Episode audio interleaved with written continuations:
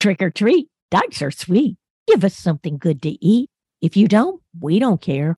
We'll pull down your underwear. Just kidding. I'll tell you who's going to pull down your underwear Mildred Ratchet. That woman. Can someone tell me where she parks her broom? I need to go egg it. Well, folks, it's that spooky time of the year again. I hope you enjoyed this rerun of our annual Halloween special. Boo. Who's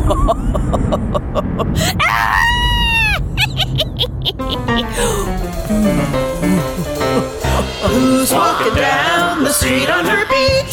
Who's volunteering because she's so sweet? Doris Anderson. She's a lazy lady that you all want to meet. She's sexy, she's sapphic, she's Doris Anderson, and she's in heat.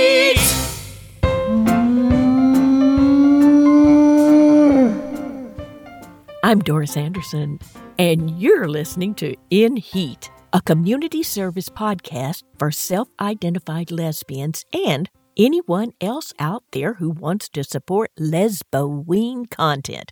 Vampires, werewolves, witches, goblins, and GBTQAI allies welcome. Happy Lesboween, everyone.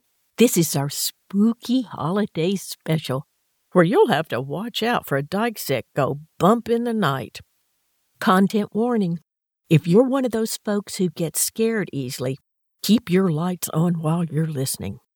During the month of October, who doesn't like a good old fashioned scary story? Some people even love horror movies.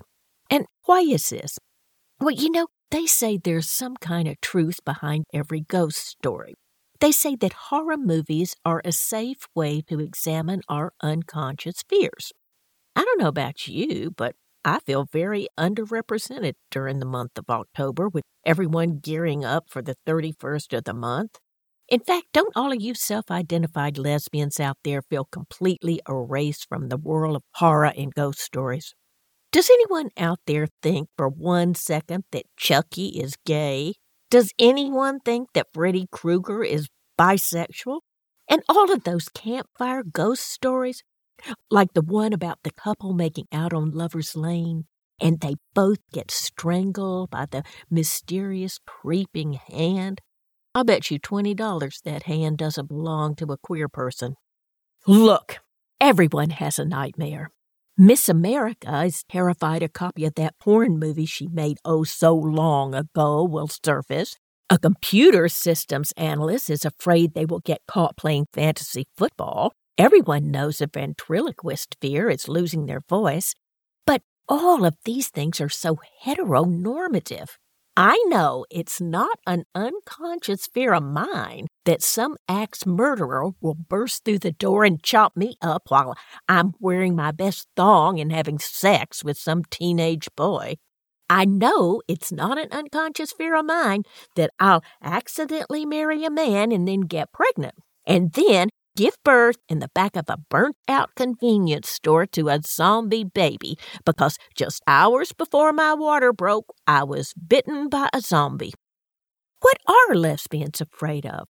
Look, these are the kinds of nightmares that lesbians have. Lesbians are afraid that someone will T bone their Volvo while they're driving to the WNBA playoffs. Lesbians fear getting old and being confined to a wheelchair. Because if they use public transportation, the minute the other riders on the bus hear those motors grinding to drop that wheelchair accessible ramp, they'll all hate you. Lesbians are terrified they're going to run into their ex with her new girlfriend while they are still single. In fact, one of my listeners, Susie, not her real name, wrote to me how she just broke up with her girlfriend of 20 years and she confessed that she's afraid of being alone for the rest of her life. Well, yes, that would be extremely disappointing, Susie. It's like a sailor, isn't it? It's like a sailor lost at sea for 50 years. 50 long years. Everyone else jumped ship decades ago. and she is the only sailor left. Until one night, when there's a full moon, the sailor looks over the bow and sees a mermaid in the ocean. A beautiful mermaid who is completely stacked and clearly has a steaming hot JJ. So hot and steamy that she can boil lobsters in it. And the sailor sees the mermaid making eye contact and swimming towards her. She sees the mermaid start to climb up the side of the ship, getting closer and closer. And the mermaid finally gets on deck and slithers over to the sailor. And the sailor braces herself, thinking she's going to have a transcendent sexual experience. And as the mermaid begins to unbutton the sailor's pants, the sailor sees the words tattooed across her chest Visiting Angel. It's a visiting angel mermaid who has come to change the sailor's adult diaper, after which the mermaid leaves her little business card and then slips back into the ocean. Susie, that was an interpretive response to address your deepest fear. And now for a good old fashioned campfire ghost story. Here goes. A high school student named Joni was a member of the Gay Straight Alliance, which is how she landed her first babysitting gig when someone in that group told her about a lesbian couple who were wealthy gallery owners and were looking for a babysitter. After an intense phone interview, Joni was hired to watch their two children while the couple went out for their weekly date night. As Joni entered the solar panel postmodern house, she was impressed with their small wind farm located in their enormous backyard. She thought the windmills looked pretty as they turned in the moonlight. Inside this dark white cavernous living room, she was surprised by the many sculptures they actually did look like real vaginas, and she had to touch the marble breast to assure herself they weren't real. After she put the kids to bed, Charlie and Bobby, who both had the same sperm donor from the most exclusive sperm bank which only carried sperm of Mensa members, she went to watch TV in the upstairs bedroom. The parents asked that she watch TV in their bedroom because it was on the same floor as the kids' bedroom and the children had been having nightmares recently. As she settled down to watch TV, she noticed in the corner of the bedroom a life sized clown statue. It was creepy, she thought. Didn't seem to fit the style of their other artwork.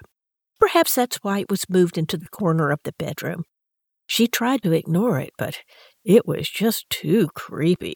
Finally, she called one of the moms to ask if she could watch TV downstairs instead. Sure, but why? the mom asked. Joni replies, That clown statue is just creeping me out too much. There is a pause. Get the kids out of the house now! We don't have a clown statue. How about that? Scary, huh? And now, a word from our sponsor. Unfortunately, we still don't have a sponsor. And I am wondering how all of these other podcasts get sponsors, like Crime Junkies. They just have one sponsor after the next. I have to admit that I am a little jealous of those gals. The hosts, they have no shame. They give the gory details of the worst murders. I mean, I have some real life hair raising things I can tell. Like, I used to live in this old, old apartment building, and I thought, by golly, I bet there's some antiques in that basement. But God, it looked like no one had been down there for decades because the door had five rusty locks on it, and there was this foul smell lingering around it. And I was telling one of my more spiritual friends about how I suspected there were probably some forgotten antiques in the basement I'd love to get my hands on, and I bet I could finally get on the Antique Roadshow. And my friend said, Why don't you go look to see if there are any antiques down there?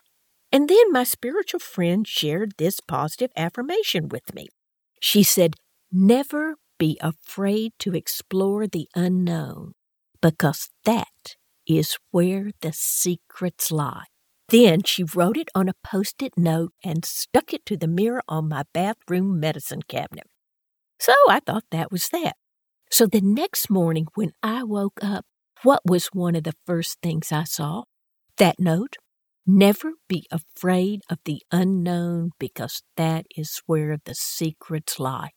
Well, I immediately marched to the hardware store and bought a fire axe and came back to my building and broke the locks right off. And even though the only illumination was a sliver of light coming through a basement window, I took a big breath and ran down those stairs to discover some shallow graves. And though it gave me the willies, I just tippy toed right over those bodies because I knew there was something unknown in the very back of the basement. And there it was a little handmade rag doll from the turn of the century in near perfect condition. And I knew this would finally give me a shot at getting on the Antique Roadshow. Do you get it? The point of this real life story is not about the Antique Roadshow. It's about a bunch of shallow graves. Here's a hint. It was in the 1970s in a six floor walk up below 14th Street on the east side in New York City. Now, sponsors, can you imagine how many millions of crime junkies are going to download this podcast so they can solve this crime? Think about it. And that's been a word from our not sponsor. And now, back to our program. Here's a slasher story for all you lesbians out there who are tired of seeing hetero horrors. This is a story of Wicked Woods terror, a sapphic slasher story.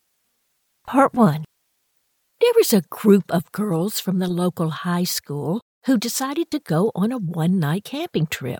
They were young, supple, and not sophisticated enough to get their survival gear together. They went camping in pantyhose and stiletto heels, and they giggled. They giggle girly giggles while pouting out their lower lipstick lined lip. As they made their way down the trail, laughing at tampon jokes and walking on gravel, they kept slipping in their stiletto heels and falling down and skinning their knees. They weren't even aware that they hurt themselves, not because they were drunk, but because they were such sluts. They were naughty sluts, asking for it. And gosh darn, were they ever going to get it? They had to cross a river, and many of them fell in the water, so by the time they made it to the campsite, they were soaking wet. So wet that their nipples were showing. The girls all wanted to start a fire, so with their limited yet provocative knowledge, they rounded up some rocks into a circle and put a pile of twigs in the center. Luckily, Brandy, who was the first of all these girls to get her period, had a lighter. But the twigs were so damp she just couldn't get any of them to catch fire. They needed something else, something more flammable, something that wasn't wet. Well, guess who the one person who wasn't wet was? Matilda, the only girl who didn't fall into the river. Matilda was a nerd and prudish, in a goody two shoes, and she was uptight. She was so uptight that she wore this crazy girdle. It was so thick there was no way in hell anyone would ever see her nipples. In fact, it was so thick it was practically a mattress. In fact, it had a warning tag on it that said, Keep away from flames. Matilda was ashamed of her body, ashamed that she was so flat chested. Needless to say, she stuffed tissues so it would look like she at least had modest breast. Because it was so obvious that Matilda stuffed, the other girls said, Hey, Matilda, give us some Kleenex so we can use it as kindling to light the fire. Matilda's first instinct was to say no, but she knew the other girls didn't really like her and she wanted them to like her, so she said, Okay. And she reluctantly stuck her hand into her girdle and pulled out the tissue covering her left breast and when the tissue was removed, all the girls could see her nipple through the fabric of her t shirt, blouse, sweater, and windbreaker. So then they said, Give us the rest of the Kleenex, leering at Matilda's chest. And Matilda pulled out the rest of the Kleenex and wondered, Is this it? Is tonight the night where one of those orgies she had heard about would take place? And would she get to be part of it? By the looks on those other girls' faces, the answer was yes. The giggling gang of girls lit the Kleenex on fire and dropped it on the pile of twigs that went up like a flash. A flashback. Matilda had a flashback. A flashback to the time she was in fourth grade and it was Halloween. So, of course, all the kids wore their costumes to school for the Halloween party. Matilda went to the party dressed as a sailor. And several other children asked her, Are you a girl or a boy? And Matilda thought, They can't recognize me in this costume.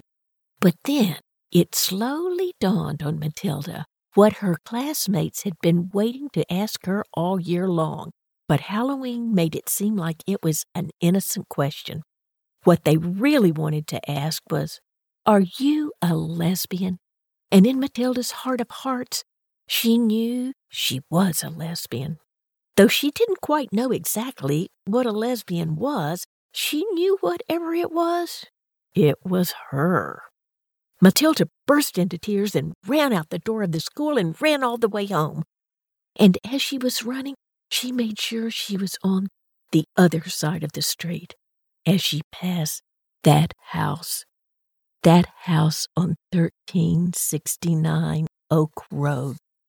She tried not to look at the words that were spray painted on that house oh so long ago. Dyke, Leslie, carpet muncher, spinster. And even though she wasn't looking, she could see these words from her peripheral vision, and it made her eyes sting. You see, years ago, there was a reclusive older lesbian who lived at 1369 Oak Road. The townsfolk referred to her as that old butch lady, and every now and again a young mother from the neighborhood would disappear, up and vanish. Husbands never knew if they came home from work if their wife was going to be there or not. And then someone was murdered. It was Genevieve.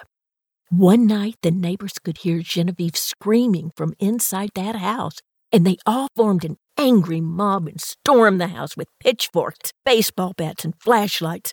They kicked in the front door, and there they found Genevieve. Headless. But there was no sign of that old butch lady. They just found a pair of Doc Martens, a fine selection of teas, and one marijuana plant. However, the back door was hanging open, and one could only guess that old butch lady has escaped and was now living in the woods. The woods where Matilda and the slutty girls had just started a campfire. Someone pulled out half a pint of whiskey and was passing it around. It's, it's getting dark, Matilda warned. Want to play strip poker? asked one of the slutty girls. Their eyes were wild because they knew Matilda didn't know how to play poker, and once they got a look at her nipples, they weren't going to take no as an answer. Plus, they had to get started soon because it was going to take many hands of poker just to even get down to Matilda's girdle. As the cards were being dealt, it slowly dawned on Matilda that they were in the very spot where every Halloween since that old butch lady disappeared, a dead body was found.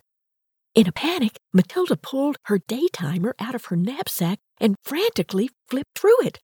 Today was October 31st, she had lost all sense of time due to her excitement of being asked to join these girls. Hey, hey, everyone, it, it's Halloween. Matilda could barely say loud enough to be heard.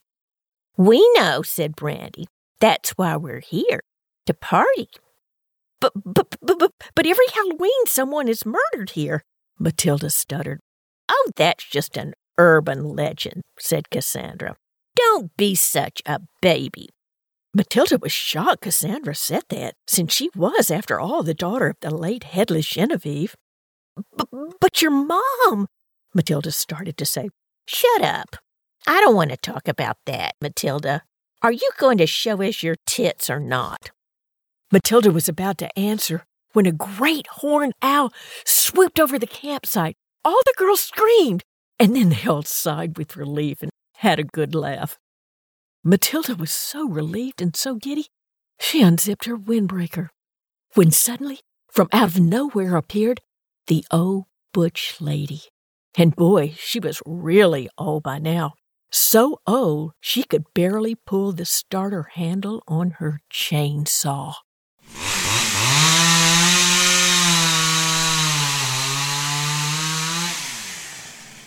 End of part one. Folks, I'm sorry to say you'll have to wait till Halloween 2022 for part two. But don't you just love a good cliffhanger? Whew. And this brings us to the end of our program and our Pet of the Week. The Pet of the Week is brought to you by the Alphabet City Cat Rescue and Shelter, where we're always looking for volunteers to help our furry friends. Because Lesboween is upon us, I would like to spotlight a cat named Wampus. Wampus is a 15 pound beautiful silver and black American short hair cat. He's neutered and also dead. I found out about Wampus through an email from one of my lonelier listeners. She writes Dear Doris, it has been one year since the passing of my beloved cat Wampus, but sometimes it feels like he's still prowling the house. I know that can't be possible because I buried him myself in the backyard. It all started about six months ago when I heard a barely audible meow coming from the bathroom. And of course, nothing was there. Things started to escalate when I came home from work one day and found the kitchen cabinet door hanging open, and every day afterwards there would be something amiss a plant knocked over, a dead mouse in the bathtub. But then one day after work, I smelled something from behind the couch. I looked, and there was a pile of fresh animal feces. I thought raccoons had gotten into the house. And then the next day, I came home I opened the door and stepped into the living room and saw a pile of cat doo doo in the middle of the Persian rug.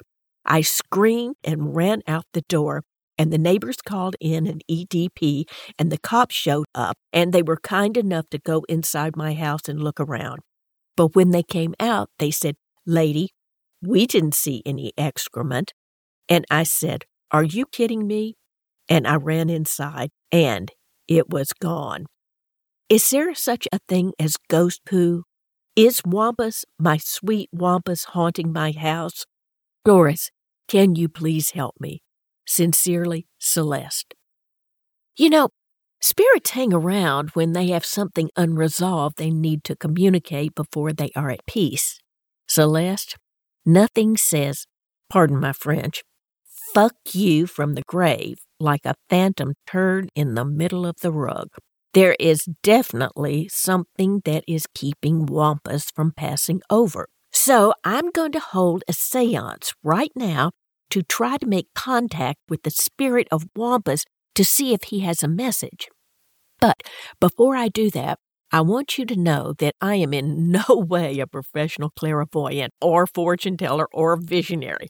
I am just an ordinary person like yourself who Googles directions on how to hold a seance.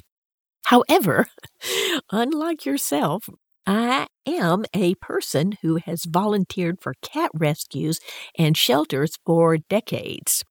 Whew, I've seen it all. so, I'm prepared to be a medium and hopefully make contact with the spiritual world. Technically, you're supposed to have at least three people at a seance, but it's really hard to get people on board about this. Now, I'm lighting a candle. And I have prepared an enticing sardine. I'm reaching out to Wampus the cat. Please join us when you're ready. I'm reaching out to Wampus the cat. Please join us when you're ready. Here, kitty, kitty, kitty, kitty, kitty. Wampus the cat, please join us when you're ready and make your presence known. Thank you for joining us.